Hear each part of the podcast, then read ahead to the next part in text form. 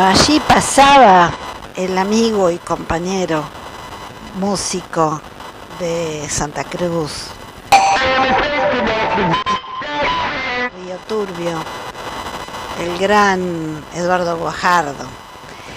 Eh, teníamos eh, hoy, bueno, aquí les saluda Claudia de Radio Asamblea, la radio de la Asamblea de Vecinos de Puyén en el Día del Amigo, en el 20 de julio del 2022, un día lluvioso. Y como es un día lluvioso, se suspendió por las mismas razones la actividad que íbamos a ir a cubrir, que era una actividad convocada en la ruta 40 y cruce con la avenida 2 de abril. Este, era para pedir por el salario básico universal y bueno, de algún modo protestar o manifestar por eh, los aumentos de precios a los alimentos, a, a todo, a las tarifas, bueno, un poquito a todo. Y dentro de un rato vamos a estar compartiendo una nota que hicimos ayer, medio accidentada, porque se cortó la comunicación, no quedó grabada la primera parte, con Noelia Silva de la Comisión contra la Impunidad, que este, nos cuenta un poco cómo se viene desarrollando este juicio que el Estado le inició a los docentes que se manifestaban en el año 2019 frente a la legislatura. Y em, bueno todos los pormenores en estos momentos no está en, en la tercera jornada de este juicio. Hoy le tocaba declarar bueno, a los hermanos Gómez, eh, a Paulino y al otro Néstor, creo que llamaba Gómez Ocampo, y también al recientemente inaugurado, ahora como ministro de Educación, José Grassini, que en ese momento no me acuerdo qué era, creo que era ministro coordinador de gabinete, ha pasado por tantos lugares este hombre que ya no se sabe este, vamos a leer la crónica del día 2 que hicieran hoy.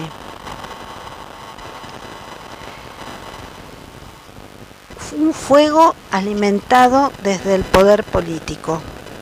Un sargento del Servicio Provincial del Fuego y bombero que recibe la orden de no apagar el fuego y decide salir a fotografiar manifestantes. Un agente policial enojado que, de, declaró haber recibido órdenes de dejar los matafuegos y dejar que se queme lo que se tenga que quemar. Un médico y dos periodistas dieron testimonio en la mañana de hoy.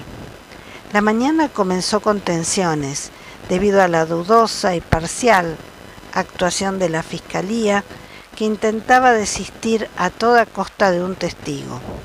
Ante esto, la jueza Tolomei debió dar la orden de compulsar al testigo para que se presente a declarar. Declararon los testigos Augusto Raquijar de Canal 12, quien entregó videos y sin hacer ningún tipo de análisis de la situación social, lamentó hondamente los destrozos sobre los edificios públicos y señaló a través de filmaciones al ex dirigente gremial Santiago Goodman la noche del 17 de septiembre de 2019 frente a legislatura. Acto seguido pasó a declarar Enrique Bastida de FM Tropical, también aportando videos, pero en este caso dando cuenta de la grave situación social y económica que se vivía en la provincia. Aclaro que, que se vive en la provincia, ¿no? Paros, cortes de ruta, eran los momentos de los meses de sueldo deudados y con la noticia de que el gobernador se había dado un abultado aumento de sueldo ese día y luego la trágica muerte de las dos docentes que habían venido desde Comodoro a una marcha pacífica. También aclara que afuera de la legislatura hacía días que había un acampe al que desde la radio había concurrido a hacer notas. Por otra parte reconoció haber visto a Goodman, a quien conocía de los acampes, pero aclara no haber estado cuando el fuego comenzó en la legislatura. Por otra parte, una hora y media más tarde, vio gente en la casa de gobierno empezar destrozos, pero con la cara tapada por lo que no los podría reconocer. Nuevamente se presentan tensiones hacia el accionar de fiscalía que, pretende agregar nuevas pruebas que no habían sido ofrecidas con anterioridad. Es decir, discuten con los abogados defensores. El tercero en declarar es Franco Mesina, un oficial del Servicio Provincial del Fuego y bombero, quien declara que enterado por el grupo de WhatsApp oficial de bomberos, en donde llega la directiva de no asistir a apagar el fuego, decide ir a sacar fotos a los manifestantes. Fotos que desde esta comisión, desde la Comisión contra la Impunidad, nos preguntamos, ¿a dónde van a parar estos registros? son solo un hobby o son a pedido del Servicio Provincial del Fuego u otra fuerza. Los testigos siguieron declarando. Llegó el turno de Colpi, el policía del que la fiscalía quería desistir a toda costa. Él estaba prestando servicio esa noche en legislatura y declaró que al momento de los disturbios se encontraban solo cinco policías en la puerta de legislatura formando un cordón para evitar el ingreso de los manifestantes, que era desproporcionado el número de manifestantes en comparación con la presencia policial, que intentaron disuadir a los manifestantes con gas, pero no lo consiguieron. La gente estaba muy indignada, manifestó. Luego Colpi declara que intentó con su compañero apagar el fuego con matafuegos que había en el edificio y recibió una orden de Gómez Ocampo que le dio la directiva de dejar que se queme lo que se tenga que quemar y dejar que entren quienes quieran entrar. Colpi solicitó refuerzos quienes concurrieron al lugar entrando por la cochera de legislatura. Eran alrededor de 12 efectivos de tareas policiales que estuvieron cinco minutos y nuevamente recibieron la orden de abandonar el lugar. También declaró que bomberos voluntarios llegaron al lugar cerca de las 4 de la madrugada, cuando el fuego estaba casi extinto por haberse consumido los materiales que ardían horas antes. Lo que dejó claramente expreso es que existió una zona liberada totalmente y a conciencia. Cabe aclarar que bomberos no se presenta en casos donde no se pueda garantizar su propia seguridad y la de los manifestantes, tarea que es específica de las fuerzas de seguridad. Es decir, que la no comparecencia de los bomberos fue responsabilidad exclusiva de la policía del Chubut.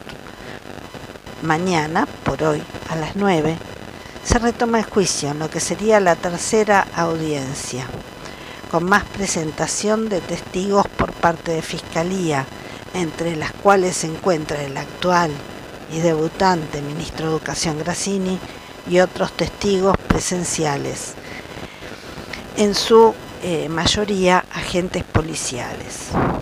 Es interesante, creo, y esto ya lo digo a, título personal, hasta ahí llegaba la nota de, de Noé, eh, ver en el contexto en que esta criminalización de la protesta de los docentes se da, porque como si fuera una profecía o un, una predicción autorrealizada, hoy nos encontramos en, en las mismas situaciones que en esos momentos, donde tenemos las escuelas totalmente destrozadas, eh, desfinanciada la educación totalmente, eh, los docentes siguen estando en una situación de, de altísima precariedad, con una caja vaciada, los docentes jubilados pueden dar cuenta de la situación que están viviendo, ¿no?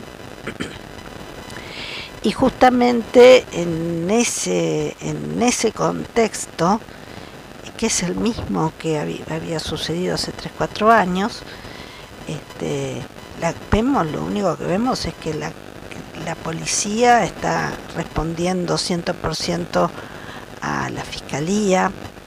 Me contaba Noelia en la nota ayer que lo que sí están eh, se está comportando es la defensoría pública, pero es muy poco para luchar contra todo un aparato judicial que recibe sin duda órdenes del Ejecutivo.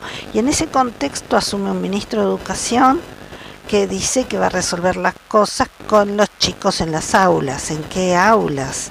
Me pregunto yo. ¿En qué escuelas? Me pregunto yo. En escuelas que la mayoría están destrozadas. Bueno, es un poquito un, un comentario que quizás algunos consideren que no viene al caso, pero yo creo que sí, porque no puede, no se puede garantizar una, una educación de calidad, una educación eh, sólida y que respete los derechos humanos cuando los derechos humanos no se respetan desde el mismo gobierno.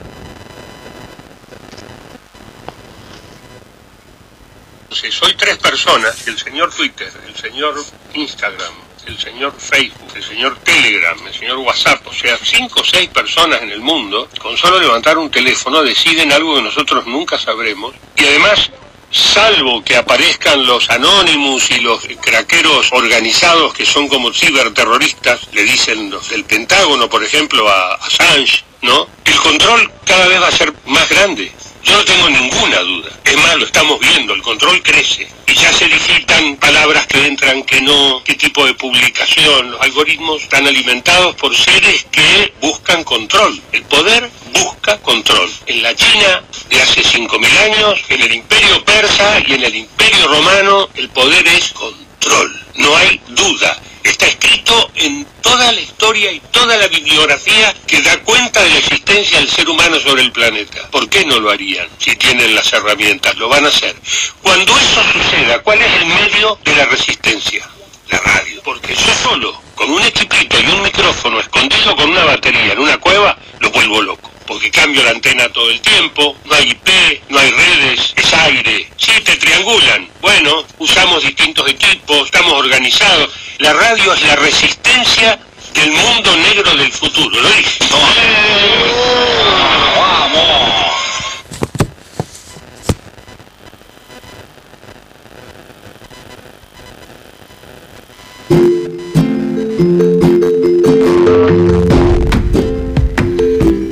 los habitantes de la nación gozan de los siguientes derechos conforme a las leyes que reglamentan su ejercicio. A saber, de trabajar y ejercer toda industria lícita, de navegar y comerciar, de peticionar a las autoridades, de entrar, permanecer, transitar y salir del territorio argentino, de publicar sus ideas por la prensa sin censura previa, de usar y disponer de su propiedad, de asociarse con fines útiles, de profesar libremente su culto, de enseñar y aprender, amparados en los derechos que nos garantiza la Constitución y entendiendo que los derechos se ejercen, es que iniciamos esta aventura de comunicación popular libre y comunitaria, para resistir, para crecer, para empoderarnos y para soñar. Radio Asamblea, comunicación popular y en defensa de los bienes comunes. Asamblea de Vecinos de Puyén, 101.0 de Tudial.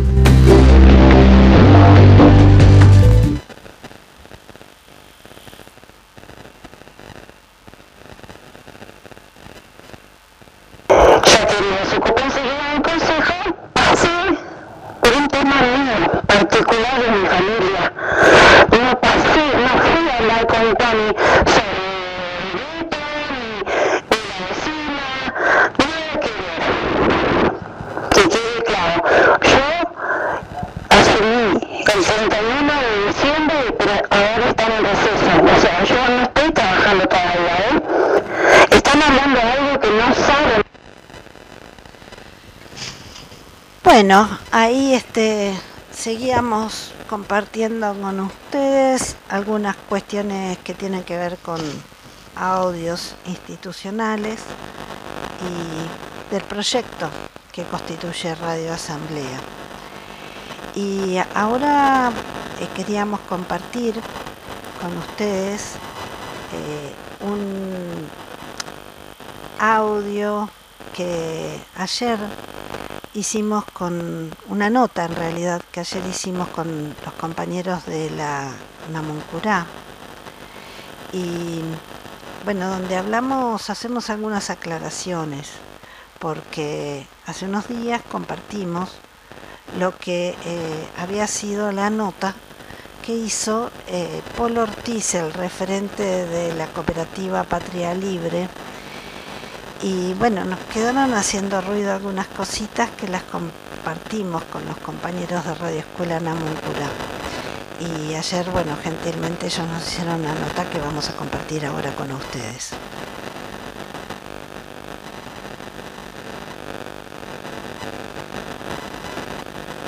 Entre tanto que la nota se vaya cargando, comento que sobre un tema que estamos siguiendo y que vamos a seguir por mucho tiempo, que es el, tema de las escuelas, del estado de las escuelas y lo que fue la tercerización de los arreglos. Bueno, yo ahí cuento también eh, algunas cosas que pasaron aquí en Epuyén y que en medio de todo lo que sucedió con los chicos que se intoxicaron, quedó como digamos perdido no, no se le dio tanta trascendencia, pero que sí es muy grave, que es lo de la pérdida de gas de la escuela 774. Bueno, el internet está andando muy mal, así que vamos a ir a un, a un poco de música y vamos a tratar de conectar por otro lado.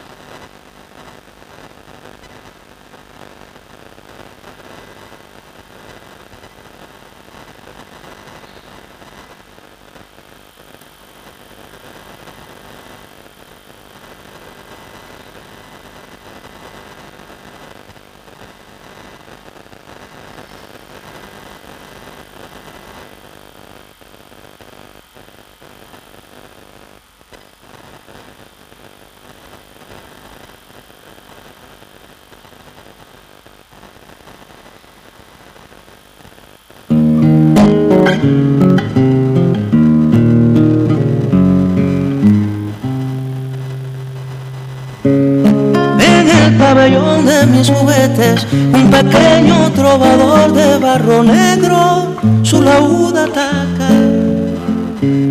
A veces no sé dónde se mete, se hace amigo de las noches de los perros, de la caminata.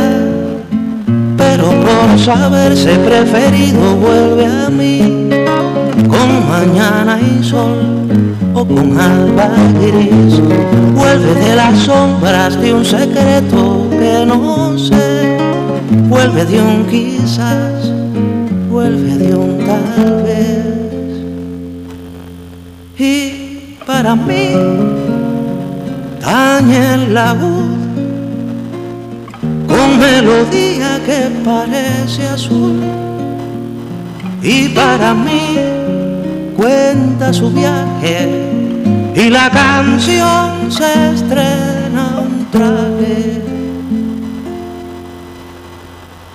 Para mí, tañe la voz, precipitándolo como una luz. Tan Sastre, aquí que su para melodía llega de amar la poesía.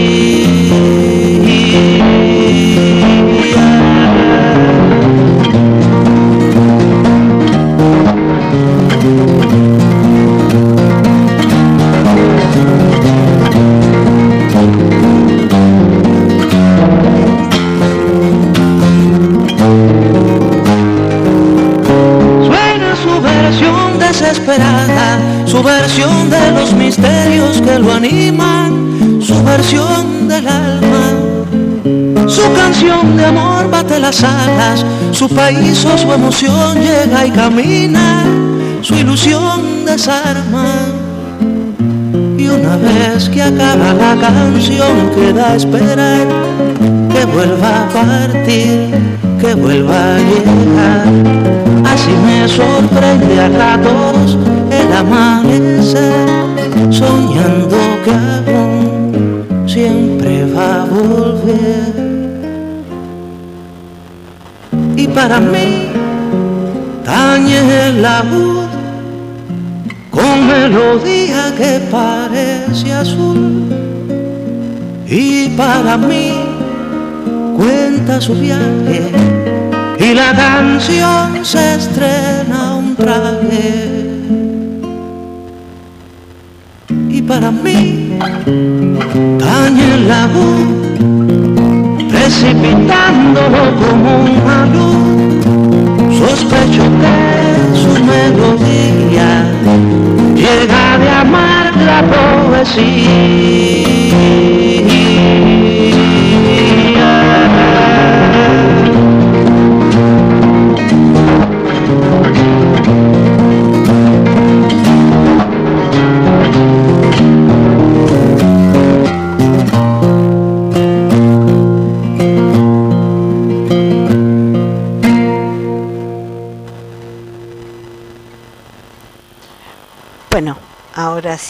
Ya tenemos la nota. Gracias de nuevo, Radio Escuela Namucura.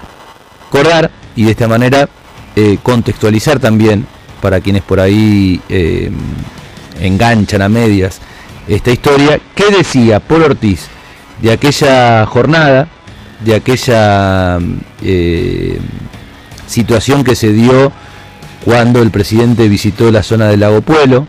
Recordemos que a su vez estuvo ligado al tema de eh, los incendios y a partir de los incendios que se habían registrado y de la situación obviamente por la cual estaba este, atravesando eh, gran parte de la comunidad, se hizo presente una comitiva presidencial con el propio Alberto Fernández a la cabeza de, la misma. Y hubo ¿no? escenas de, de violencia previas a cuanto después se vio, como decíamos, en torno a la propia comitiva presidencial. Escuchamos este recorte de Paul Ortiz, a quien entrevistamos la semana pasada y ya hablamos con Claudia Sastre sobre este tema y aspectos obviamente también ligados a la educación, básicamente centradas en la zona cordillerana de la provincia.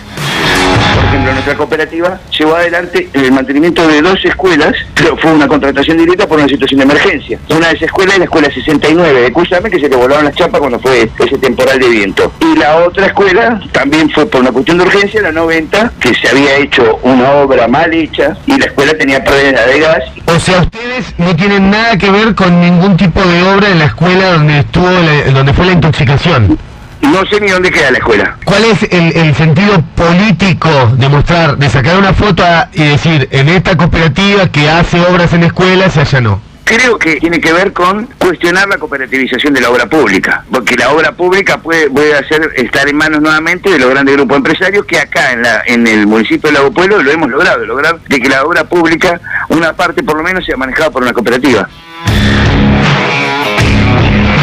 Bueno, ahí estaba Paul Ortiz en realidad hablando de esta relación con respecto a eh, el empresario o, o- o quien estaba a cargo de las obras, como es el caso de eh, Cotet. Y ya ahora en un ratito estaremos compartiendo el, material en torno a aquella visita de Alberto Fernández, pero no la vamos a seguir haciendo esperar a Claudia, a quien saludamos. Buen día, Claudia. Facundo Navarro de este lado. ¿Cómo estás? Hola, Facu, ¿cómo te va? Buen día, buenos días, desde acá de la cordillera. ¿Cómo está el tema climático? Recién veíamos o leíamos, eh, bueno, que hay un, una alerta naranja, tiene que ver con vientos, tiene que ver en el caso de la zona en donde están ustedes, eh, con posibles precipitaciones con nieve. ¿Qué nos puedes contar?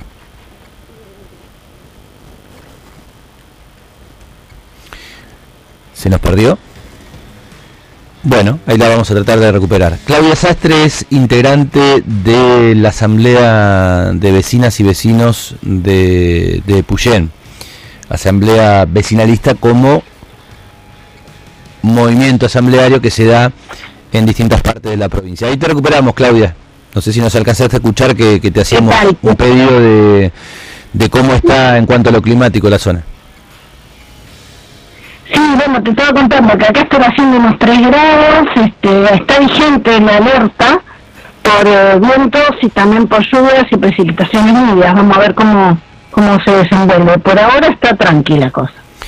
Bueno, recién escuchábamos a, a Paul Ortiz. Nos das otro segundito más que ahí sí tenemos el, el audio que en realidad queríamos poner este al aire para hilarlo con respecto a aquel momento en donde el presidente Alberto Fernández fue a, a la zona y bueno, que a partir de ahí nos este, nos abras un poco el juego. ¿Te parece, Claudia? Sí, perfecto. Escuchamos entonces esta parte de Paul Ortiz. En la anterior hacía referencia al tema puntual de actualidad en torno a las este, escuelas, las construcciones, eh, bueno, si hubo o no terciarización, etcétera, etcétera. En este hace referencia a aquella visita de Alberto Fernández a la zona de la cordillera. Lo del presidente fue, o sea, realmente fue un, grupo minoritario el que generó todo esos disturbios, porque nosotros estábamos como agrupación eh, peronista bancando la llegada de nuestro presidente, este, eh, añorando los recursos que, que, necesitaba nuestro pueblo. Teníamos eh, más de 200 familias que estaban en situación desesperante, este, y la presencia del presidente para nosotros era muy positiva, era muy buena, pero grupos, este, e- entre comillas, ecologistas, con una información totalmente distorsionada, porque la, la megaminería nunca se va a aplicar en la cordillera, puesto que la ley de zonificación deja fuera la cordillera. Eso es, real. Entonces, se generó toda una manifestación en contra de Alberto Fernández y en contra del gobernador, este, con objetivos que eran falsos.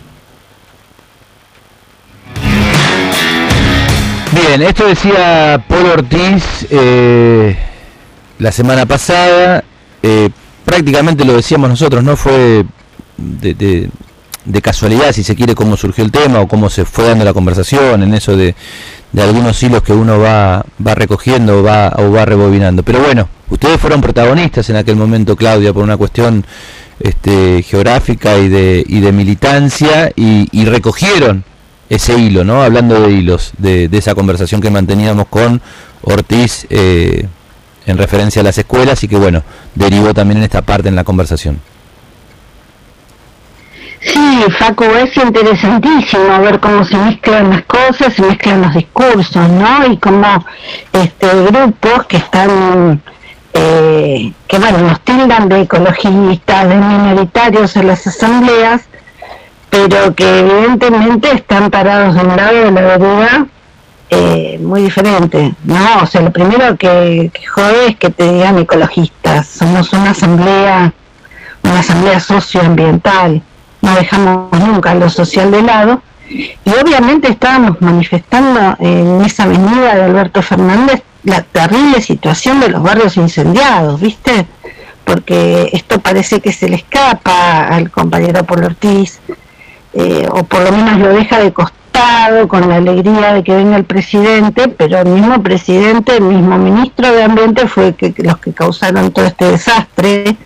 El mismo gobierno provincial que estaba eh, impulsando la megaminería en toda la provincia, porque como ustedes bien les dijeron, está el artículo número 2 que permite ampliar a toda la provincia. Y ese verso, digamos, porque no puedo llamarle de otro modo, este discurso, pero verso, porque es mentira, de que la cordillera va a estar mágicamente a salvo de la megaminería cuando ha tenido, eh, tiene eh, manifestaciones mineras vigentes y ha tenido intentos permanentemente. O sea, eh, ni Esquel, te diría, está a salvo de nada si se instala la megaminería. Curiosamente es un discurso que repiten como logros los intendentes de la zona, para los cuales, bueno, los operadores políticos como Polo Ortiz responden y hacen eco. Y respecto de ese día, de- del día que vino el, el presidente, eh, nosotros estábamos allí y vimos a Polo Ortiz con la gente de la UOCRA con un merchandising muy, muy prolijo, muy armado, justamente del otro lado de la barrera donde nosotros estábamos gritando no es no, y gritábamos no es no para todo Chubut. No estábamos hablando puntualmente de, de la cordillera, estábamos, la lucha, vos sabés, porque tenés contacto con las asambleas, es en todo Chubut, ¿no? Y Polo Ortiz estaba con la gente que, te diría puntualmente, arrebató a un compañero estaba, de hecho, estaba parado al lado de mi marido, y lo reventaron a palos. Compañeros de, esos grupos minoritarios que habla Polo Ortiz, ambientalistas, lo rescató porque lo mataban. Ante la mirada atónita del viceintendente y de la policía, que no hicieron nada. Este, estábamos ahí delante de toda esa gente, que la gente de la UOCRA habían llevado mujeres, que nos decían de todo a las mujeres, estaban permanentemente buscando la provocación. O sea, yo ahora analizándolo en el tiempo te diría que para percibo que fue una operación política. Una operación política en todo sentido, digo, como, como un guion decís. Eh, fue guion, este, algunos comentaron que andaba el diputado Ivón, diputado nacional Santiago Ivón, por ahí entremezclado y que fue quien... Pero fueron, aparte de operaciones políticas cruzadas, porque también hubo operación política del gobernador, ¿viste? De hecho, bueno, cuando se descubrió que la famosa camioneta, no me acuerdo la marca ahora, una adúltera que me sopla a mi esposo que tiene más memoria para esas cosas, que la famosa camioneta Duster pertenecía a la policía del Chubut de asentada en Esquel. Eso lo descubrieron las asambleas, no lo descubrió la, eh, la fiscalía, ¿me entendés? Que sí, rápidamente le abrió causas a compañeros por lo, el famoso piedrazo, que bueno, que obviamente quedó en nada todo eso, pero el intento de criminalización es, es permanente, ¿viste? Cuando se refiere, te hago un puntito ahí, para, para, para quienes por ahí este, no están tan empapados y empapadas de, de la historia. Eh, cuando se produce ese episodio, esa camioneta que haces mención, tiene que ver con, eh, en su interior, creo que eran dos policías de, de civil, ¿no? Que está esta, tres, cuestión si son, si son ellos los que pro- eh, provocaron esos incidentes que se desprende de esto que vos decís, tiene que ver con, con un armado en general. Y sí, bueno, eso fue lo que declararon los compañeros que, que estuvieron en el incidente de la piedra. Nosotros a esta altura no estábamos, eso fue un- unos 20 minutos después de que sucedió lo del compañero al que arrancan y le pegan. Este, después la comitiva se trasladó a la Casa de Cultura, eh, donde iban a hacer una conferencia de prensa que por los incidentes no pudo ser. Este, en ese momento, eh, cuando ven que hay personas que estaban agitando mal la cosa, los compañeros intentan no dejar salir esa camioneta de usted. Y digamos que por esa causa son imputados y procesados y criminalizados con todo, bueno, viste, todo el armado que hacía el ministro de Seguridad Mazzoni eh, con todo ese, filmando esos videos horrorosos y espantosos. Y bueno, obviamente los compañeros fueron escrachados en todos los medios nacionales y todo, y eso todo quedó en nada, pero quedó como que, bueno, acá somos una suerte de salvajes que agarramos a piedrazos a todo el mundo. Y bueno, los que estuvimos ahí sabemos que, que fue radicalmente distinta la cuestión. Bien, venimos un poco acá en el tiempo, eh, en función de, de, de, cuánto motivó esa charla con Paul Ortiz, eh, integrante hoy de una cooperativa, y en donde está el tema de las escuelas de la zona cordillerana o de una, una franja de la zona cordillerana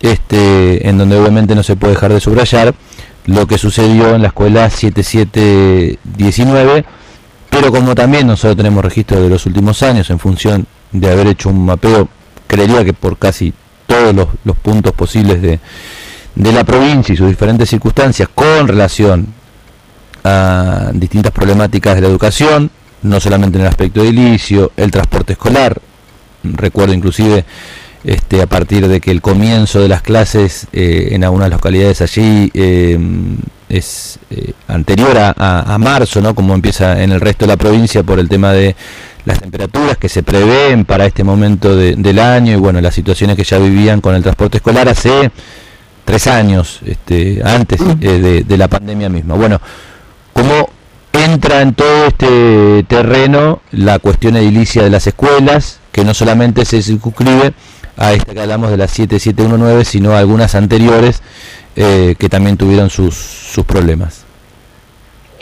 Y bueno, ahí se entra a complicar la cosa, porque estas cooperativas, que para mí, esto es una opinión personal, ni sí. siquiera lo he consultado con mis compañeros de la asamblea, ¿no? Uh -huh.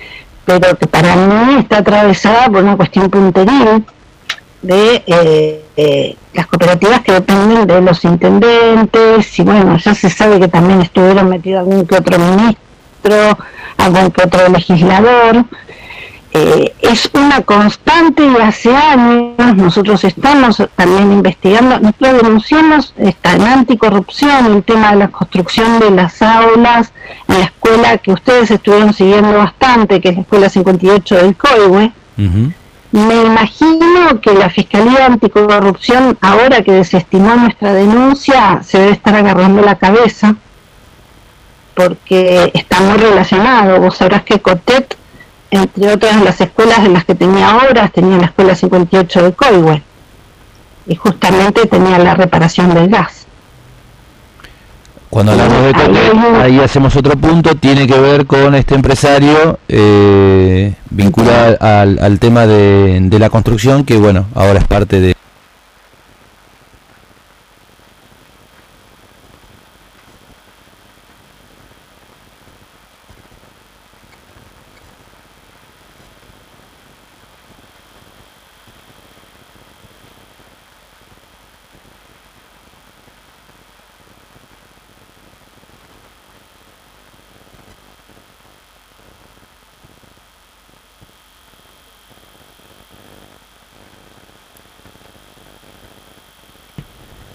y justamente tenía la reparación del gas.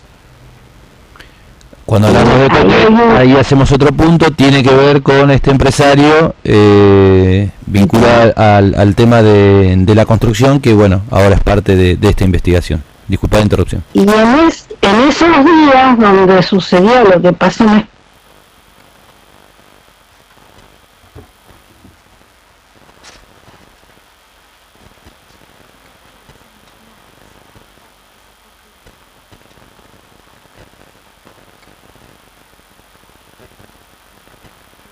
escuela 7799 de Buenos Aires Chico. Ese mismo día que inter- internaron a los chicos intoxicados con monóxido de carbono, hubo una pérdida de gas muy importante en la escuela 774, que todavía ni siquiera está verificada por, por Camusi. Y te decía que nosotros estuvimos haciendo todas las averiguaciones que pudimos hacer un presupuesto que se le da a los municipios para mantenimiento de escuelas para contratación directa.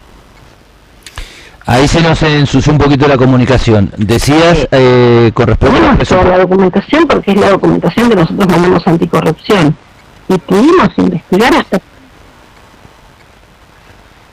Hola, y se corta. No, no, no, no, no. Te, te- te- te estamos escuchando, te estamos escuchando. Te decía que por ahí se va y se, Ah, se va y viene la. No, no está bien. Se va, digo, y viene la Sí, comunicación. Hacías referencia a eh, presupuestos para contratación directa por parte de los municipios. Eso te alcanzamos a, a- a entender, pero, pero bueno, por ahí si puedes profundizar esa cuestión. Sí,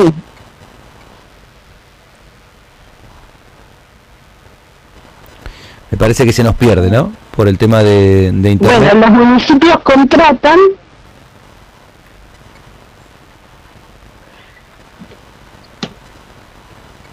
Hola. Sí, te escuchamos, Claudia. Te pedimos si podés desactivar la cámara, que por ahí eso este, también nos, nos, nos puede llegar a facilitar la, la conversación. Ahora te, te, te escuchamos. A ver, para un momentito que voy a tratar de desactivar la cámara. Dale, estamos hablando con Claudia Sastre. Ella es integrante de la Asamblea de Vecinas y Vecinos de Epuyén. Disculpa mi ignorancia, pero no sé de dónde se desactiva. El tema comenzó con respecto a las manifestaciones de, de Polo Ortiz y eh, aquella llegada del presidente a la zona de la cordillera. Bueno, eh, la, la declaración de Ortiz en, en ese sentido se contrasta este, con lo que está mencionando, mencionando Claudia en esta conversación. Y ahora el tema gira porque en definitiva también la, la, la charla con Ortiz, integrante de, de una cooperativa de trabajo en la zona cordillerana, eh, de Lago Pueblo y de otras localidades, tiene que ver con esta situación de algunos edificios escolares de la provincia del Chubut y que ponen, por lo menos en la mira, a eh, el empresario Cotet. Marquito, ¿vos me haces una seña cuando la tenemos? ¿A Claudia?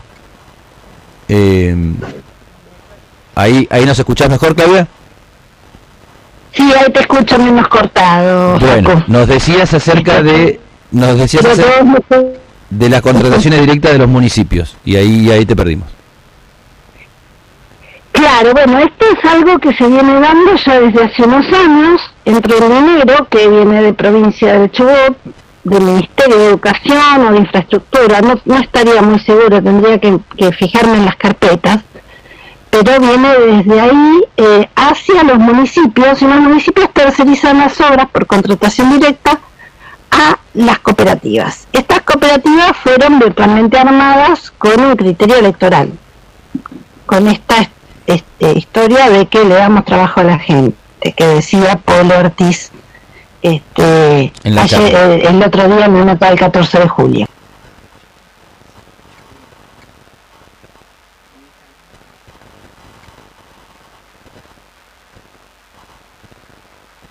Sí.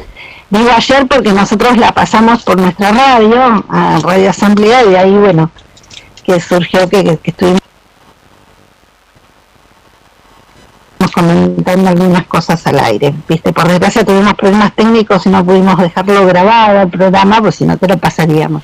Ya, ya te llevo, ya te llevo a la, a la parte comunicacional, pero bueno, nos estás haciendo mención acerca de esta, este, a ver, para hacer una especie de cuadro sinóptico. Eh, gobierno nacional, partidas presupuestarias, eh, obras eh, en general, en particular la estamos enfocando con respecto a las escuelas, los municipios, ¿no? En esa circunstancia como, como un eslabón más de la cadena y eh, estas cooperativas que decís fueron eh, armadas o gestadas eh, poco tiempo antes del 2019. Hasta ahí te vamos siguiendo. Bien, entonces, bueno, lo que eh, resulta de todo esto es que todas las escuelas que se, de, de cuya obra se tercerizó, eh, las obras se hicieron y hicieron mal. Este, o no tienen la constatación de, de si sea, no sé, no, desconozco porque no, obviamente no hemos podido llegar al expediente como supongo que ustedes tampoco pero no hay autorización, en principio, por lo que se dice, no habría autorización y verificación de Camusi sobre el tema de gas y bueno, esa virtual cámara de gas que hicieron en la escuela 7719, que, o sea, creo que yo no soy ni gasista ni constructora ni nada, pero por sentido común eso es una trampa mortal.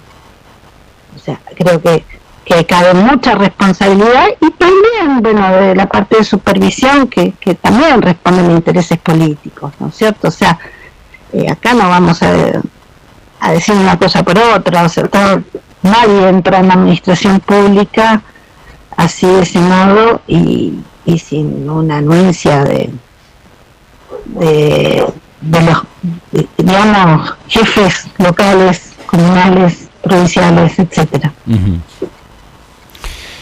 Bien. Eh, ¿Cuáles son las escuelas? Si tenemos que seguir con este mapeo, si se quiere, ¿no? Que debemos mirar con atención. Hoy en el, en el, en el foco tenemos la 7719, nosotros, bueno, repetíamos lo, lo obvio que tiene que ver con, con, esta, con este desdobla, desdoblamiento de la investigación. Por un lado, eh, la responsabilidad eh, de y, y que se termina dando de cara con la realidad de las chicas y los chicos estudiantes intoxicados que terminan en el hospital, por el otro lado lo que sería la previa de aquello que pudo haber sucedido en el camino, que termina justamente con esta situación descrita más en, en el aspecto de salud. Nos hablaba de la escuela 58 del Coihue y hay alguna otra escuela más que tengamos estar bueno, alertados. La 774 La 774 de dónde es? De Puyol. Bien. Y tiene y que tiene pérdida de gas. Sí. En principio, me dijeron extraoficialmente está arreglado. Yo pedí la información oficial y me derivan a delegación. Este, nada, yo no voy a hablar, delegación de delegación no controlo nada. O sea, me interesa la seguridad, no lo que digan oficialmente. Este, respecto de la, hablé con la gente de ATECH, de prensa de Techa acá y me dijeron que de 500 escuelas que hay en la zona, la cordillera, 300 y pico tienen problemas. Y estamos hablando de que ya antes de que pasara la desgracia de Buenos Aires Chico, Cuyamen y Fofocahuel estaban sin gas, dicho por los propios docentes que trabajan ahí, en condiciones obviamente infrahumanas para ellos y para los alumnos y para el personal no docente, obviamente. Imagínate con estas temperaturas. Bueno, el tema del transporte ustedes también lo han tratado y, y, y, es evidente no coinciden los horarios de los colectivos de línea, o sea que ni siquiera pueden viajar con el transporte educativo gratuito. Este, o sea que es bastante catastrófico y en esa circunstancia dentro de unos días empiezan, reanudan las clases en algunas escuelas. En las que no son de ruralidad, reanudan en unos días. Bien, y ya hay algún indicio, hay algún indicio fuerte de que en alguna de estas escuelas, al menos que estás nombrando, eh, por las circunstancias que estás nombrando, podrían, independientemente también de las cuestiones ligadas a, a, a los salariales, hoy hacíamos referencia a medidas de fuerza previstas para el 25 y 26 de julio, pero bueno, si, si, si corremos eso por un lado, digo, por las cuestiones estrictamente edilicias, hay algunas de las escuelas que estás nombrando que... Eh, que uno presume que no estarían en condiciones de reanudar las clases, pero que al margen de eso, ya sea por la presencia de los padres, de las madres que fueron muy activos este, con respecto a la escuela 7719, podrían no empezar las clases, por ejemplo, por decisión de madres y padres de esa comunidad escolar o de esas comunidades escolares? La verdad, desconozco y sí. yo estoy un poco desalientada respecto de eso. A ver, ¿por qué? Eh, porque, bueno, intenté que, o sea, de algún modo, como, como haber, habiendo sido integrante de la comunidad educativa de la 774, fui docente durante muchos años ahí, habiendo sido madre de un alumno que fue, que ahora está en la universidad, pero que hizo todo su ciclo en la 774, intenté que nos convocáramos como, como integrantes de la comunidad educativa para hacer un planteo serio y realmente no hubo convocatoria, no hubo apoyo ni de padres ni de docentes. Pregunté por el centro de estudiantes, que cuando mi hijo estaba eh, estudiando ahí era un centro de estudiantes bastante activo y nadie me sabe decir. Realmente yo creo que es muy grave y si yo tuviera un hijo en edad escolar eh, estaría muy preocupada. Yo no entiendo cómo no. Hay comunidades que sí se mueven, como el Paraje Entre Ríos en Lago Pueblo, bueno, el mismo 7719 en, en Buenos Aires Chico y Maitén, pero acá en Epuyén, en Cholila, en Cusamen, está todo muy, muy tranquilo, demasiado te diría. Creo que en el hoyo tampoco, y la escuela del hoyo tenía serios problemas edilicios también.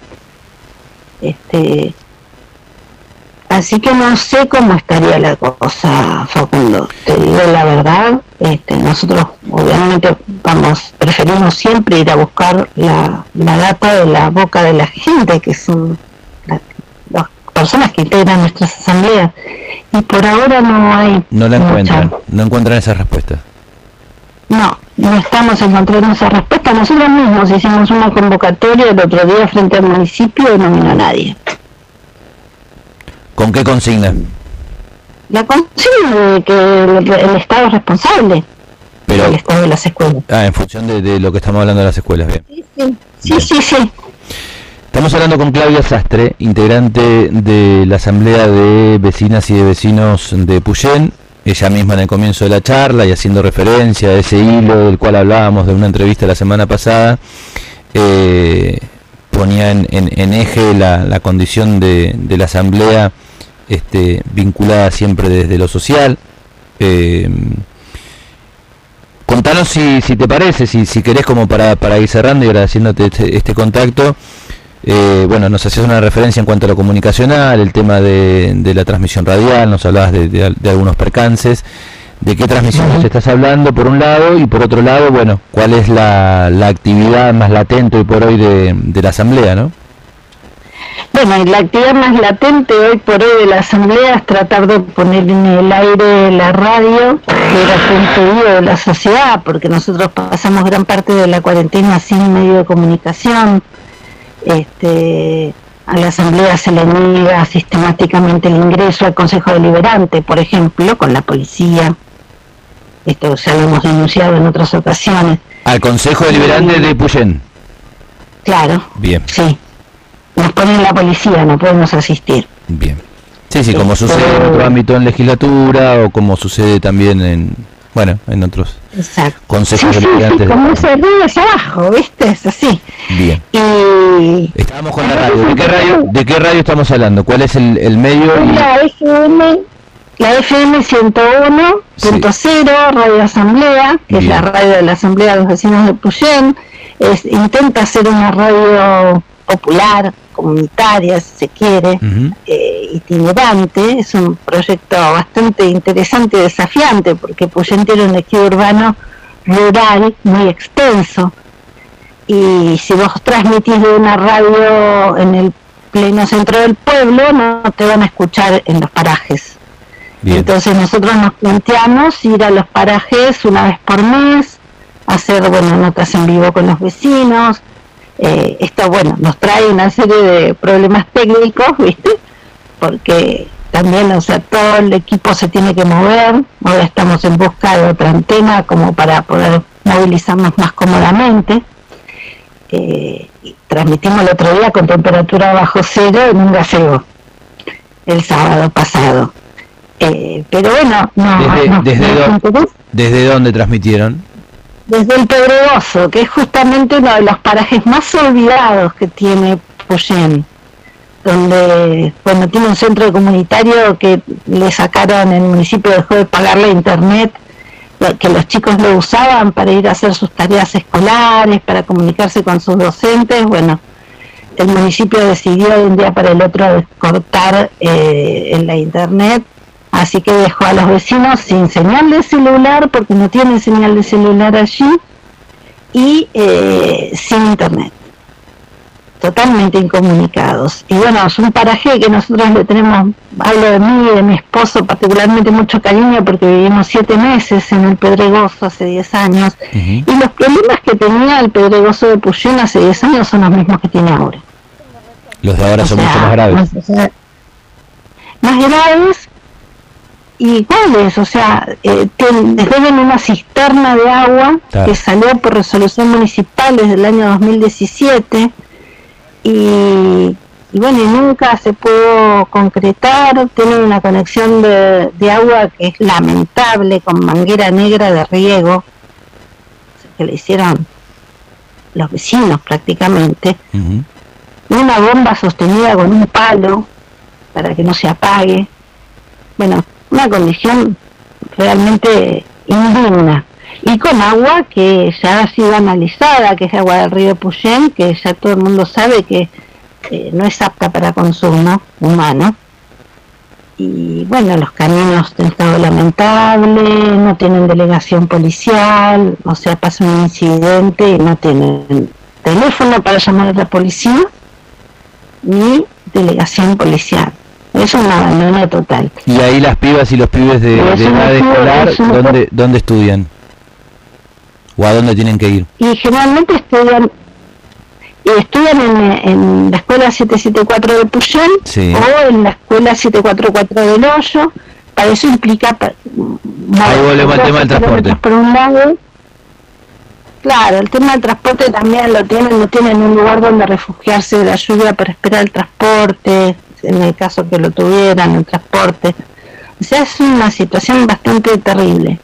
Y no son escuchados, no son escuchados sus reclamos. Este, yo después, si querés, te mando la, la nota que hicimos con dos vecinas que se animaron a venir a hablar y, y bueno, y te van a contar ellas de voz propia y bueno, fuera de micrófono decían nunca los vienen a ver.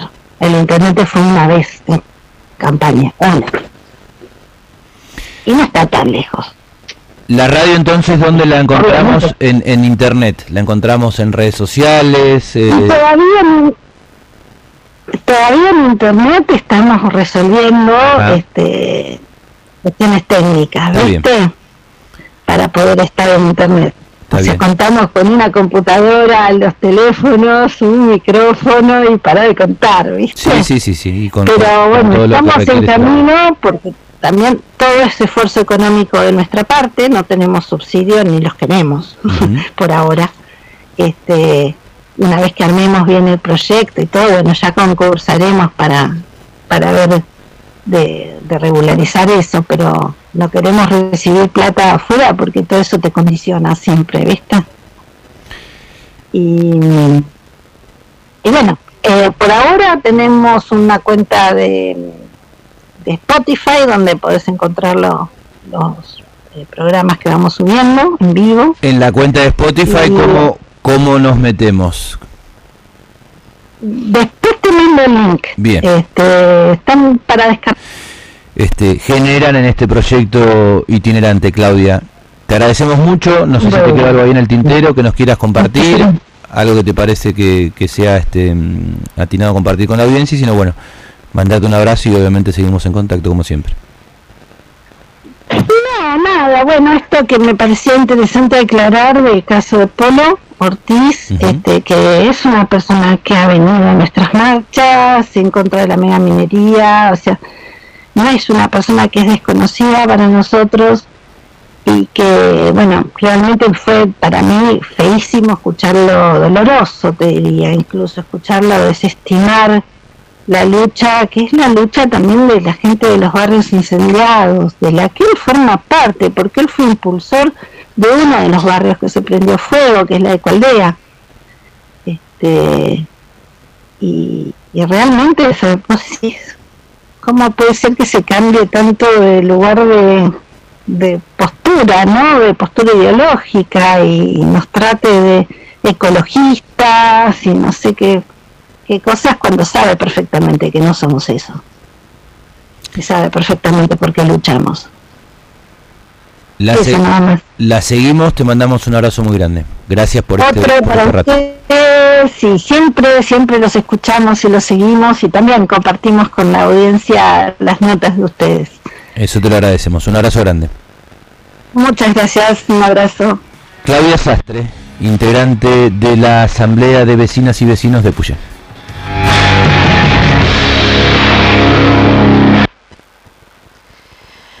Bueno, hasta ahí era la nota que hicimos con la radio Namoncurá respecto de este tema que estamos siguiendo y que vamos a seguir siguiendo, valga la redundancia, que es el tema del estado de las escuelas y de la situación, digamos, que está la educación en general.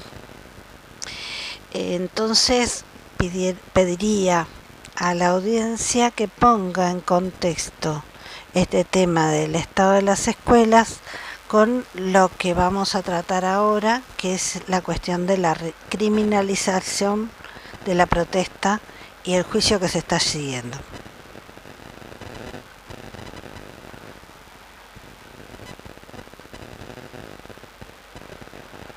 A ver si sale el audio.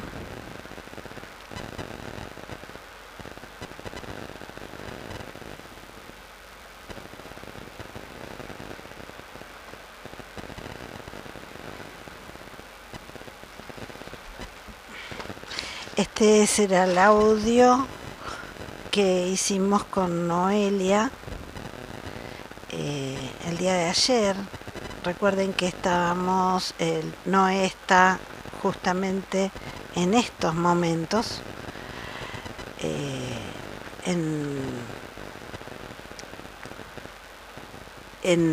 la oficina judicial en Rawson, donde se está llevando adelante la tercera jornada. Así que bueno, vamos a ver cómo hacemos salir ese audio y ya lo compartimos con ustedes.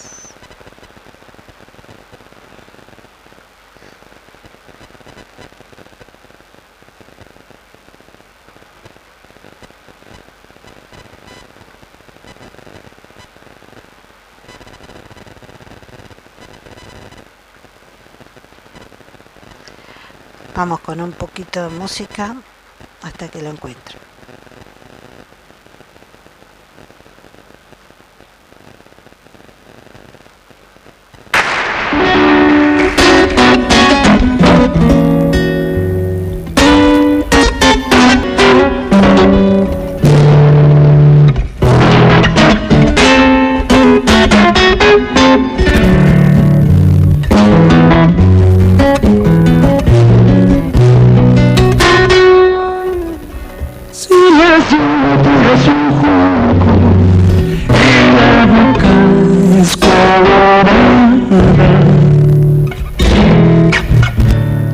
Los ojos retintos, esa voz es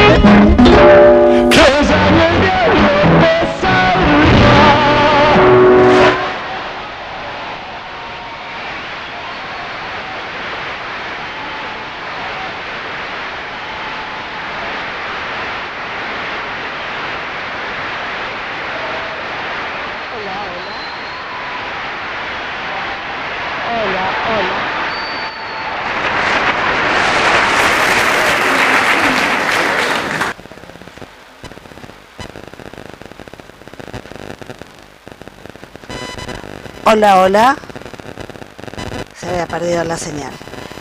Antes de pasar con la música y, con la nota que hicimos con Noelia, cabe decir que es la segunda parte de la nota, la primera desgraciadamente no se grabó, donde ella contaba los pormenores de, la criminalización de los tres, en principio eran cuatro, personas imputadas por los hechos del 2019 frente a la legislatura.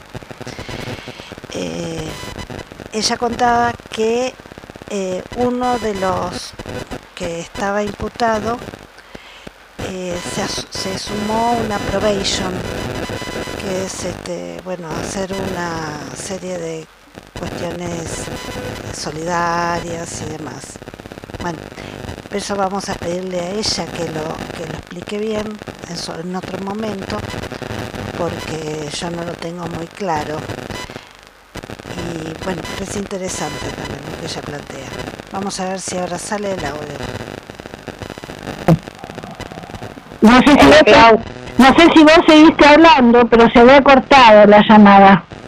Sí, sí, se cortó. Decime hasta dónde llegamos dice, y retomamos. Era- estabas explicando lo del estrago del oso y de que los fuegos se habían producido eh, afuera, en las puertas. Claro, eso fue, sucedió, eh, hubieron dos focos dignos que fueron eh, en el exterior de la legislatura y que si bien entró humo a, dentro del edificio y demás, primero eh, que la gente, los empleados de la legislatura en ese momento estaban en retención de servicio porque se estaba llevando a cabo un reclamo por los 60 días sin cobro de haberes, ¿te acordás que fue para todos los estatales? Entonces ellos no estaban trabajando en el lugar. Y había una guardia de policía mínima que además eh, fueron eh, retirados del lugar. Esto te lo voy a contar ahora más adelante cuando te cuente lo del testimonio de, de una de las personas que declaró hoy, que es súper interesante tener en cuenta. Ah, después de eso está el incendio en lo, en lo que fue la puerta número 2 de Casa de Gobierno, que también fue literalmente eso, la eh, un incendio en las puertas, en el acceso del hall de esa puerta número 2 Sí. y después destrozos en vidrio y pequeños fuegos, pero que se hicieron también ahí cercanos a las ventanas, o sea, no, no, no logró haber un incendio enorme, digamos, no fue un incendio de grandes magnitudes, porque en realidad fueron varios focos pequeños. Ahora, ninguna de estas personas que declaró eh, señaló a, a- a los acusados como eh, autores ¿no? de, de estos incendios. Como personas que hayan prendido efectivamente fuego. Ni como que hayan prendido el fuego, ni como que hayan eh, instigado que los demás lo hagan, ni como que lo direccionaran. Eso fue ayer. Hoy, cuando declara al periodista de Canal 12, bueno, él sí señala específicamente a Goodman, ¿no? Como que eh, llevó cubiertas y eh, él cuenta que, según él recuerda, vio a Goodman alimentando las llamas con, con estas cubiertas, arrojándolas él. Hoy en uno de los videos lo que pudimos ver es que efectivamente Goodman lleva las cubiertas y las baja en legislatura, pero no hay una afirmación que lo muestre a él alimentando ese fuego. Pero sí se ve de decenas de personas que llevaban todo tipo de material para quemar y han apuntado específicamente a estas personas. O sea, digamos que la idea era ir tras ellos.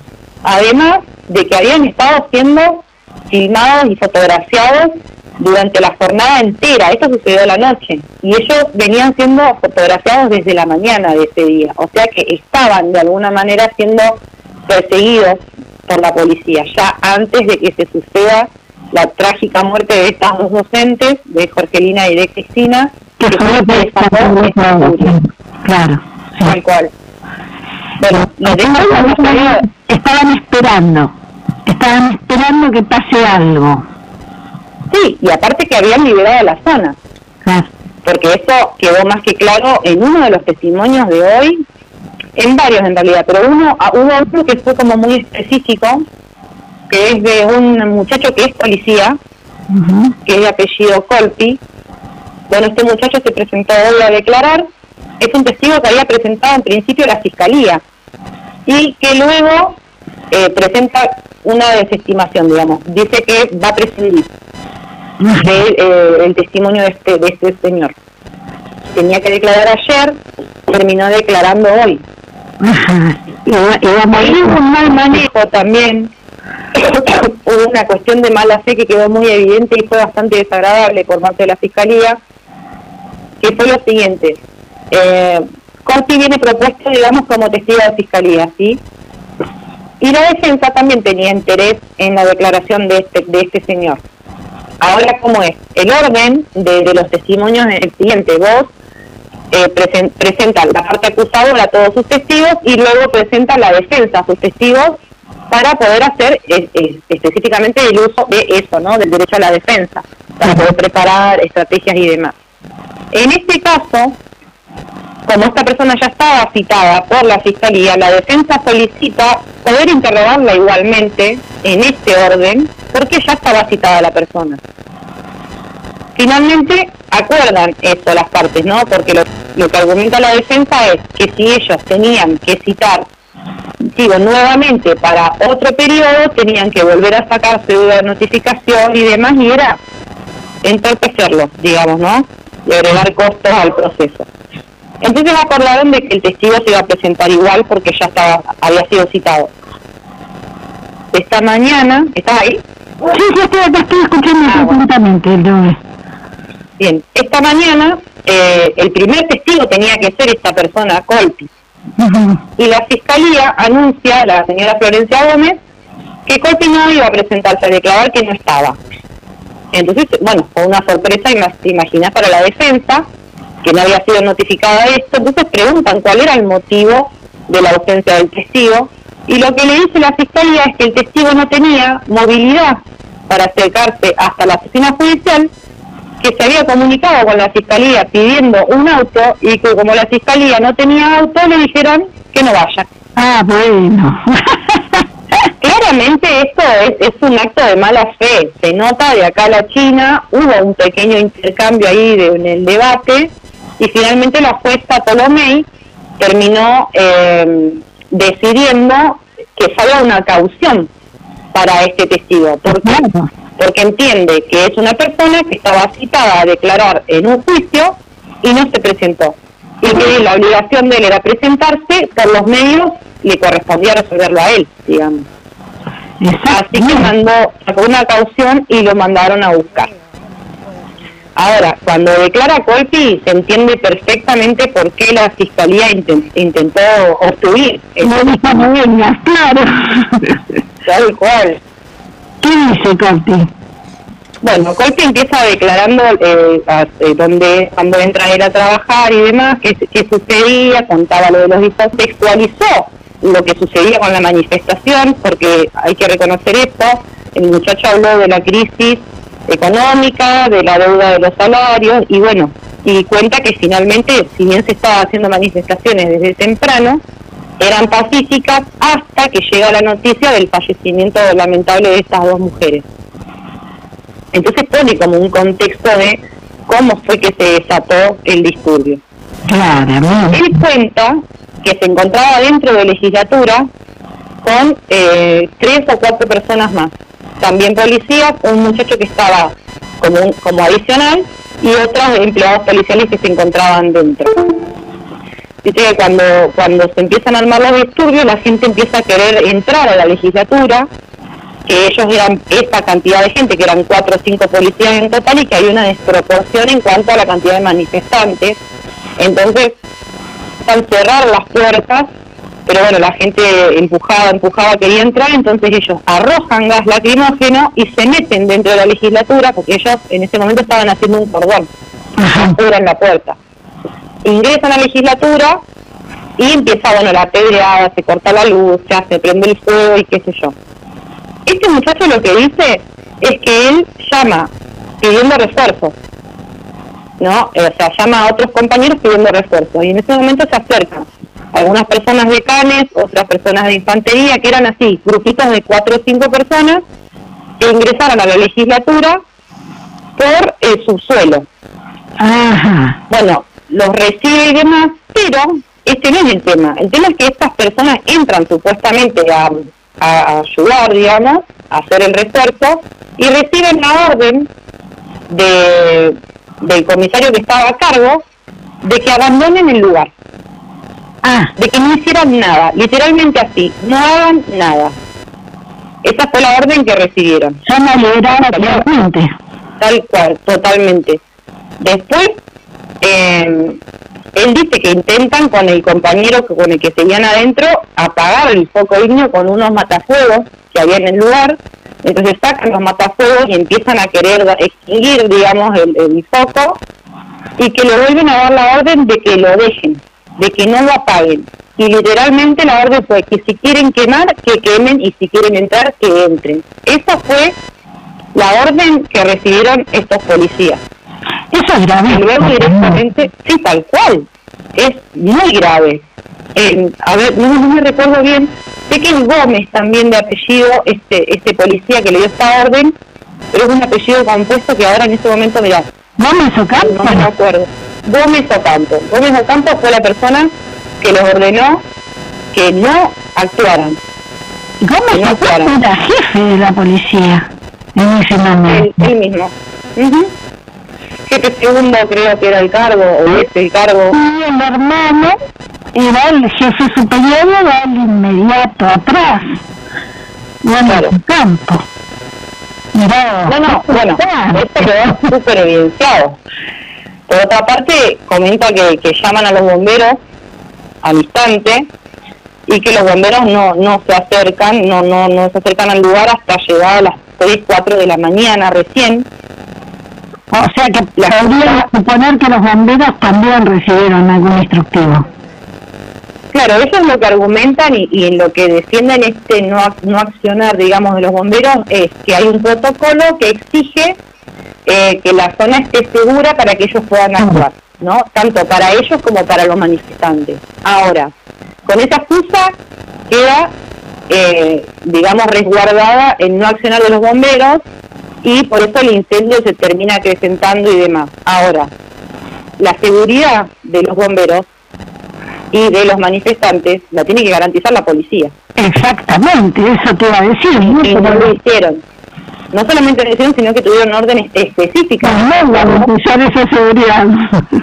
Claro, incluso teniendo grupos especiales que se dedican a esto. Entonces queda más que claro que, que fue, esto fue toda una cuestión armada, de que fue una zona liberada, de que los fuegos no se apagaron porque no quisieron y demás. O sea, y esto pasó tal, también en casa de gobierno. Claro. Ahora, todos estos testimonios, imagínate vos que surgen de los propios testigos de la fiscalía, que deberían ser la prueba contundente de la acusación, y sin embargo, nada, o están terminando de ventilar todo el mal procedimiento que hubo a propósito de parte de la policía. Entonces, la verdad que el, el, el papelón que está ofreciendo la fiscalía es, es alarmante. Por un lado, uno se ríe, porque yo en un momento ayer en, en las audiencias pensaba, es gracioso, porque es hasta gracioso el, mal desempeño que tienen, ¿no? Porque realmente daban risa en algunos momentos. Eh, porque hay otros casos. Claro. La fiscalía ha hecho los mojones, como en el caso de los violadores, de la manada. Sí, sí. Y ha hecho los mismos papelones y bueno, y han salido bien parados, desgraciadamente. Claro, es que a eso es lo que iba, ¿no? Porque uno entiende que esto es hilarante, digamos, su mal desempeño y su torpeza a manejarse, las preguntas que hacen, que son algunas incluso sin sentido y súper repetitivas, pero cuando te pones a pensar seriamente, esos son los fiscales que tenemos. O sea, son los fiscales del pueblo y deberían ser las personas que nos garanticen a nosotros la justicia. Sí, un justo proceso, ¿no? Y realmente trabajan así. Bueno, de hecho la fiscal Gómez es, es cuestionada ya por, por la, el archivo compulsivo de causas contra policías. Todas las causas de diciembre que se han hecho por violencia institucional, absolutamente todas las que se presentaron en la fiscalía, la fiscal Gómez las archivó sin investigar. Y de hecho le llegaron notificaciones de, de más arriba de la propia fiscalía obligándola a investigar. Y aún así archivó las causas. De eso te quería también preguntar, porque bien, como vos leo que es la misma línea, ¿no? O sea, cuando Claro. empieza, estamos hablando de 2019 y estamos hablando de 2021. Dos años más de dos años, porque casi era 2022. Y vemos el mismo proceder de criminalización de las populares, y el papelón inmenso que le permiten hacer esta policía totalmente, o sea, sospechada de todo, de mal accionar. Claro, hay como un, encubrimiento bastante grave a- hacia lo que es la violencia institucional por parte de la policía. Pero si lo analizamos correctamente, yo personalmente entiendo que la fiscal Gómez también ejerce violencia institucional al no eh, cumplir con sus deberes de funcionario público, a no eh, cumplir con la objetividad que tiene que cumplir, al no investigar lo que tiene que investigar. O sea, ella también está ejerciendo violencia institucional y eso no puede pasar desapercibido. La fiscal Gómez ya tiene varias denuncias en, en el Colegio de la Magistratura, una que le hizo esta comisión, otra que le hicimos nosotros por nuestro caso, que también eh, también por violencia y vejaciones, que también la venía pateando esperando que, que, que caducaran, digamos, los tiempos para no tener que procesar a los policías.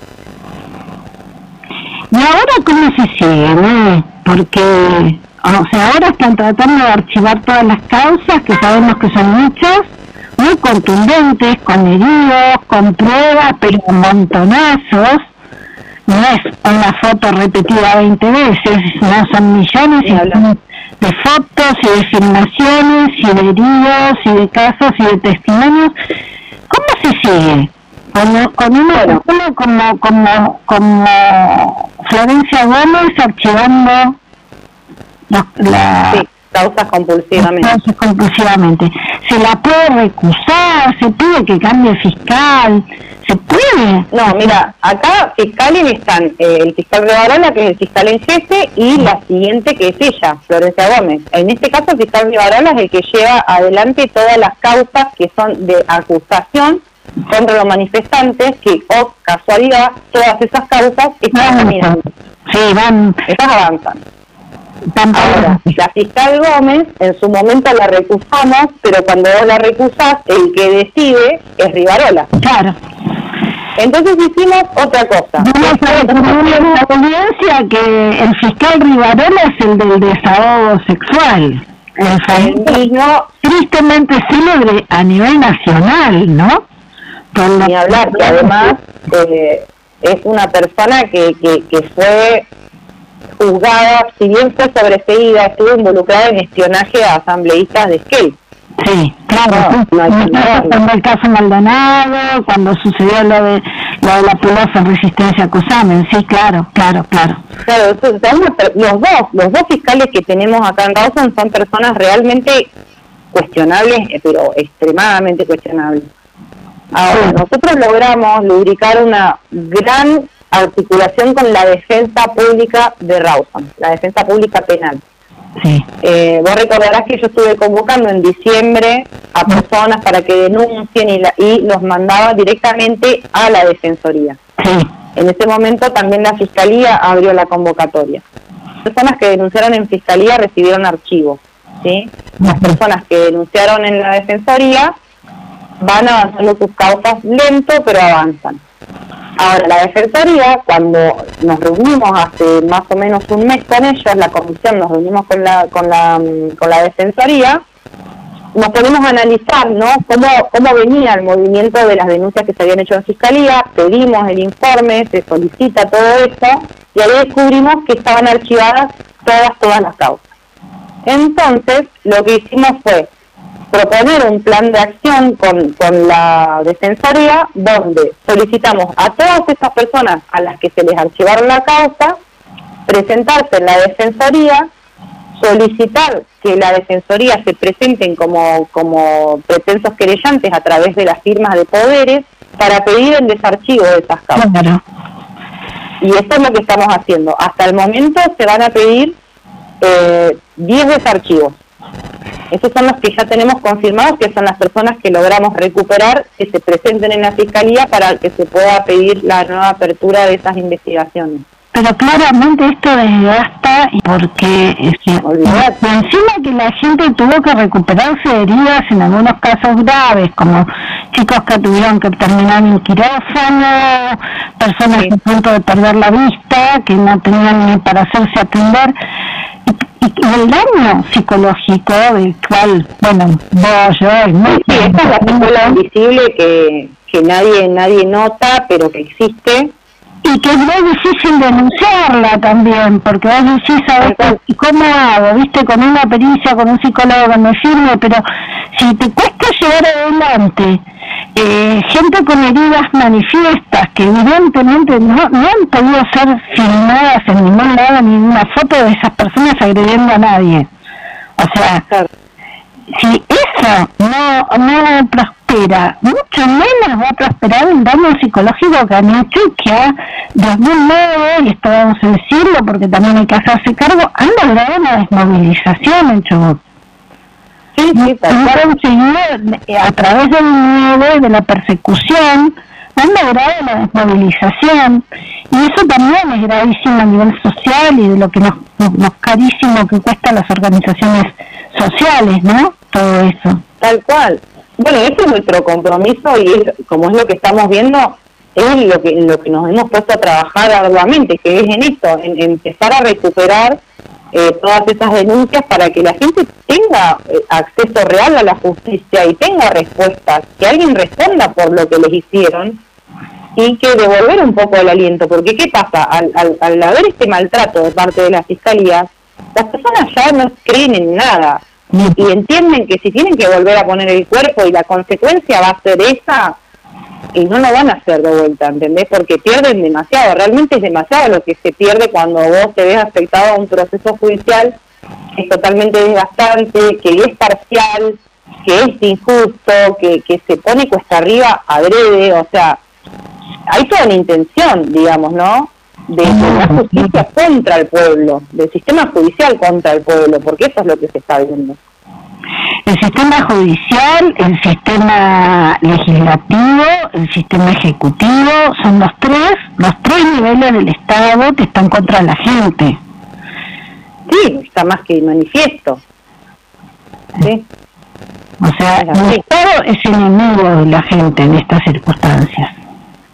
Sí, sí, lo están demostrando con creces. Realmente no han hecho más que eso desde el 2017 hasta parte y ha sido cada vez más grave. Ahora, las causas que el Estado y la policía inventan muchas veces contra las personas que se manifiestan, esas causas avanz- avanzan y van, pero como por un tubo, ¿eh? Por eso terminamos ahora en el resultado con este juicio que se está llevando adelante. Sí, bueno, igual esperemos que, que salga bien. Yo creo que va a salir favorable a los compañeros porque... Sí, estamos confiados en que sí, igual hay que trabajar en eso, pero sí. No, no, no confiarse nunca, pero tampoco perder la esperanza, porque así como contra ustedes, que parecía que ustedes tenían todas las de perder, finalmente se pudo hacer justicia. Este, a veces es eso, no bajarse de- de- del rol, digamos, de, de denunciar y seguir adelante. Bueno, ahora a ustedes les falta la otra parte, que eso no va a avanzar. Claro, nosotros estamos esperando todavía porque a nosotros nos tienen que dar ya fecha de mm, también de audiencia preliminar para ver si se eleva a juicio a esos cuatro policías que, que nos dejaron a nosotros. Seguramente, sí, sí, no, más vale. Así Vale, que no la espera. nosotros presentamos muchísima prueba y además una de las cosas que sucedió es que, por ejemplo, el perito forense que nos revisó a nosotros nuestros cuerpos cuando fuimos agredidos en el momento de ser detenidos en la comisaría, se contradijo por completo en la causa donde acusamos a la policía. Claro. Totalmente contradijo todo, dijo que nuestras lesiones no eran compatibles con lo que habíamos declarado, bla, bla, bla. Entonces hablamos con el abogado y le digo, mira, eh, el perito dijo otra cosa y eso tiene que estar en el expediente de la causa anterior. Cuando fuimos a fiscalía para pedir ese expediente de la otra causa, la respuesta cuál fue? El expediente se quemó en diciembre, Sí, pues, ¿entendés? curiosamente todas esas cosas se queman. Justo, se quemaron todos los de corrupción y el nuestro. Esto como muy, muy, muy raro.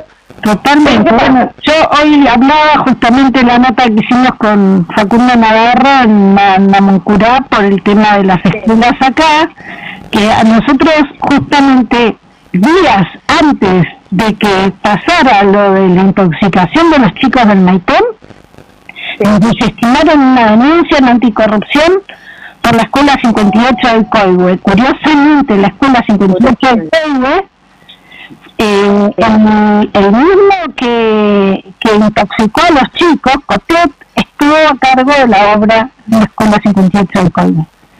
O sea que Claro, no, es que es, es, es que ya es grotesco, Claudia. A mí, a mí hay veces que me pasa que, viste, cuando no entras en el cuerpo de la indignación porque no podés creer que sea tan vulgar. Porque realmente es vulgar ya lo, lo que sucede. Y la misma la gente, ¿no? Este, esta que, imagínate, la gente está frustrada, está cansada, está cagada de hambre, están perdiendo el trabajo, frío. encima la justicia no les responde, van a un hospital y si pidieron una manifestación te jodés y no te atienden y tenés que ir con un ente de derechos humanos para que te garanticen la atención médica que es un derecho. Imagínate que la gente está agotada. Bueno, es lo que toca, es con lo que hay que pelear, no podemos bajar. Y ahora que, no, ni hablar, lo que tenemos que hacer ahora es empezar a ayudar a, a- a volver a, a devolverle esa motivación al pueblo, ¿no? Desde este lugar, desde este lugar de apoyo, desde este lugar de, de nuevas convocatorias, de nuevas actividades de, de- de contención, eh, de seguir poniendo en la memoria lo que sucedió para que no naturalicemos más todas estas violencias, o sea, es mucho el trabajo que hay que hacer y por lo general recae en pocos cuerpos, pero se puede lograr, de hecho lo hemos visto, en diciembre toda esta gente en la calle ha sido un trabajo de concientización enorme que hemos hecho personas de, las asambleas y algunas agrupaciones que nos hemos puesto esa tarea en la espalda. Tal cual.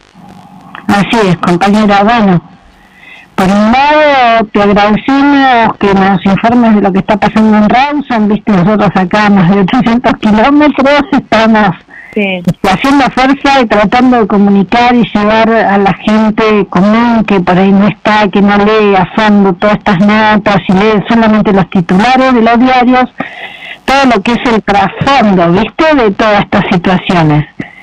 Sí, tal cual.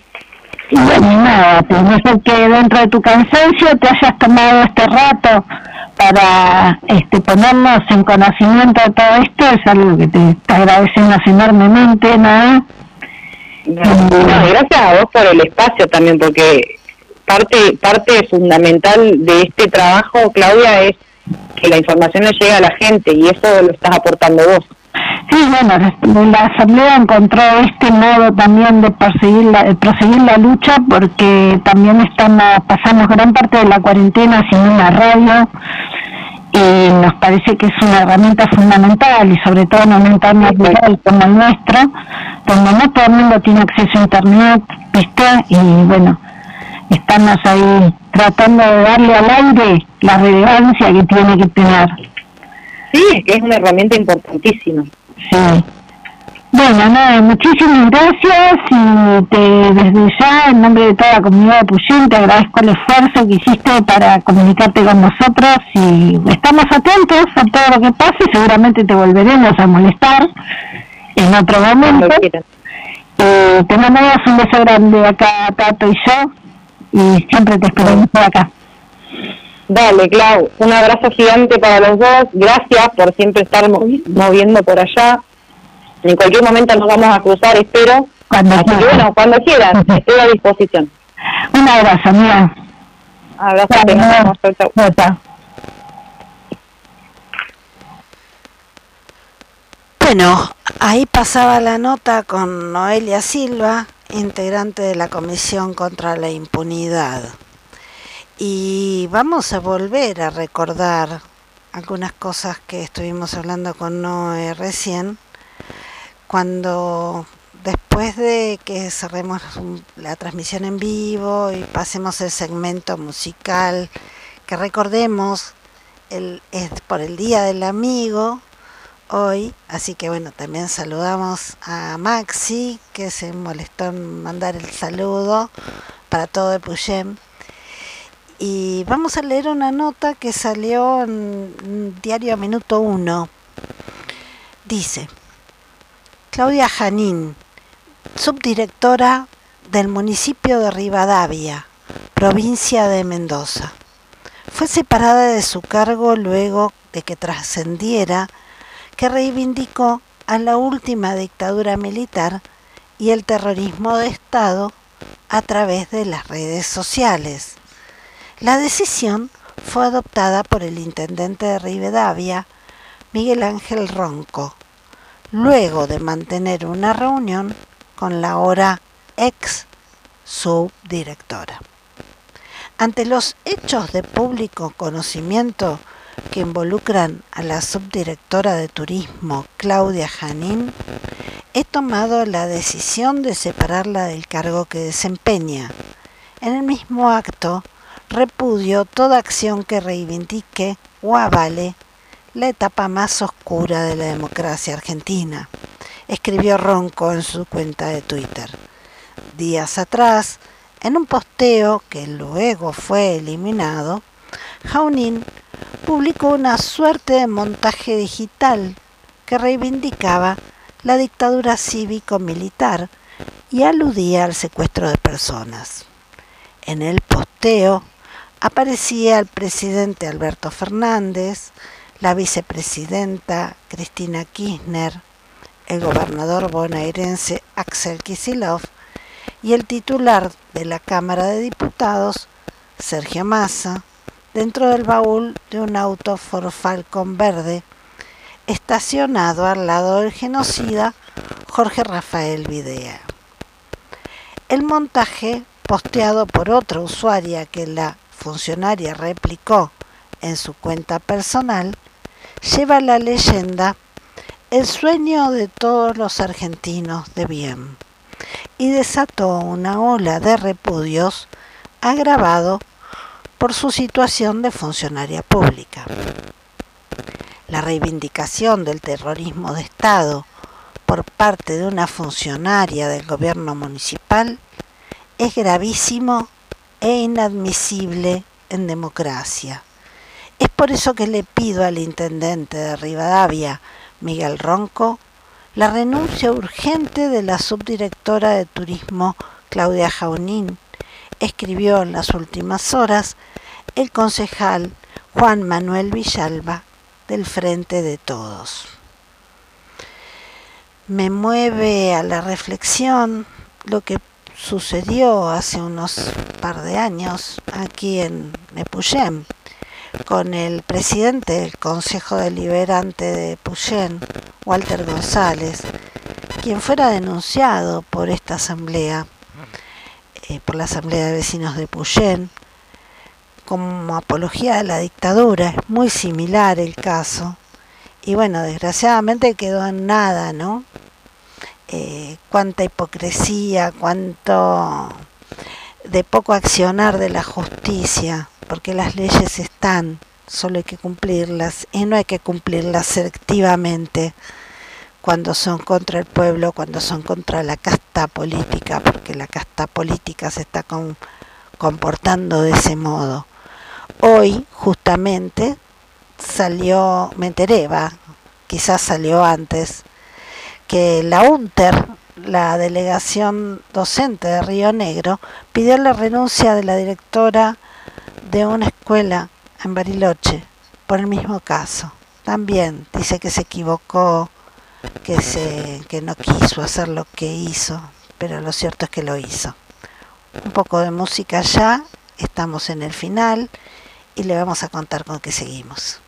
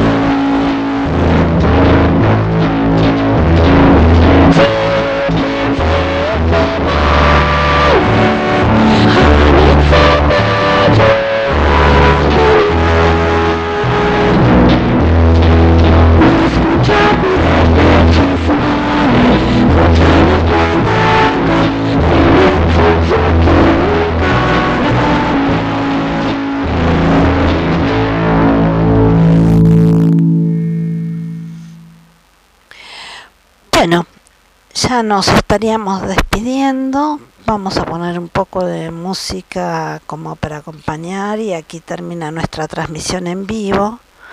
Luego vamos a estar pasando el especial que hiciera la compañera eh, Alejandra Sepúlveda sobre el Chubutahuazo. Si internet nos acompaña y nos hace la gamba, eh, tenemos preparadas las tres primeras partes del de, de especial del Chubutahuazo. Yo los dejo hasta el viernes. Los saludo. Que pasen un muy buen día del amigo. Y nada, nos vamos con un poquito más de música.